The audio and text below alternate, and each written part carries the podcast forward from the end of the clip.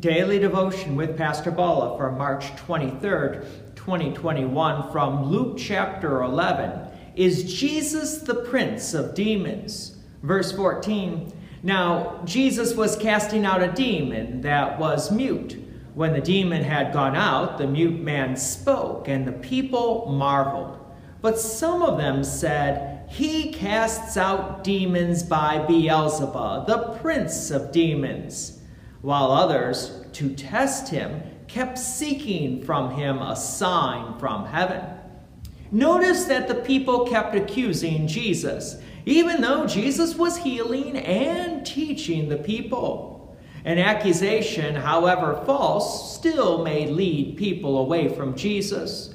Their ultimate goal was entertainment, so to speak. So they wanted more and more signs from heaven but were never satisfied with the signs. They never put their faith and trust in Jesus. They just wanted to be entertained even more. Entertainment is kind of like that. It keeps you asking for more and more and is never satisfied. Verse 17.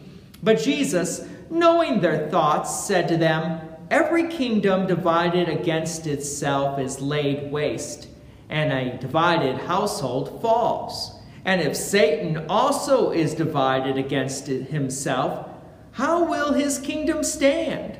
For you say, I cast out demons by Beelzebub. But if I cast out demons by Beelzebub, by whom do your sons cast them out? Therefore, they will be your judges. Jesus gets to the point. A kingdom divided will fall. We kind of used to have a saying here in the United States united we stand, divided we fall. Unfortunately, it seems like there is very little nowadays that actually unites us anymore. St. Paul reminds us how important it is for us to be united and that unity is based in Christ.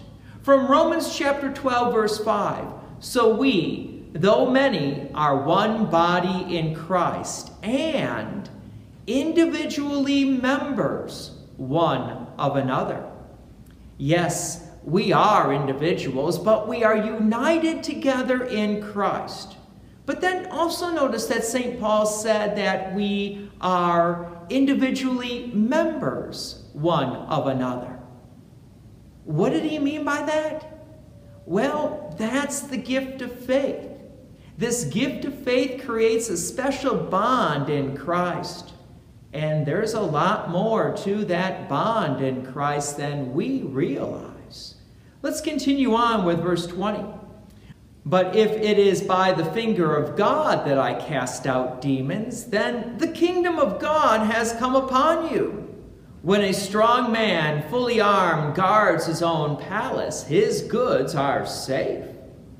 But when one stronger than he attacks him and overcomes him, he takes away his armor in which he trusted and divides his spoil.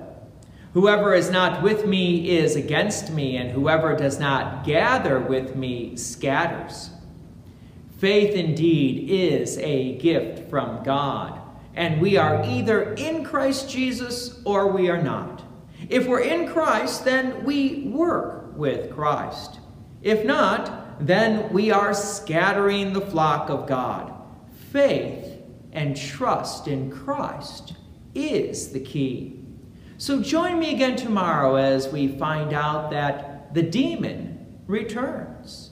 God's peace and many blessings be with you. Thank you for watching and please share this message with others. If you have enjoyed these daily devotions, please consider making a donation to Peace Lutheran Church, 24024 West Main Street, Plainfield, Illinois, 60544. Thank you again for watching.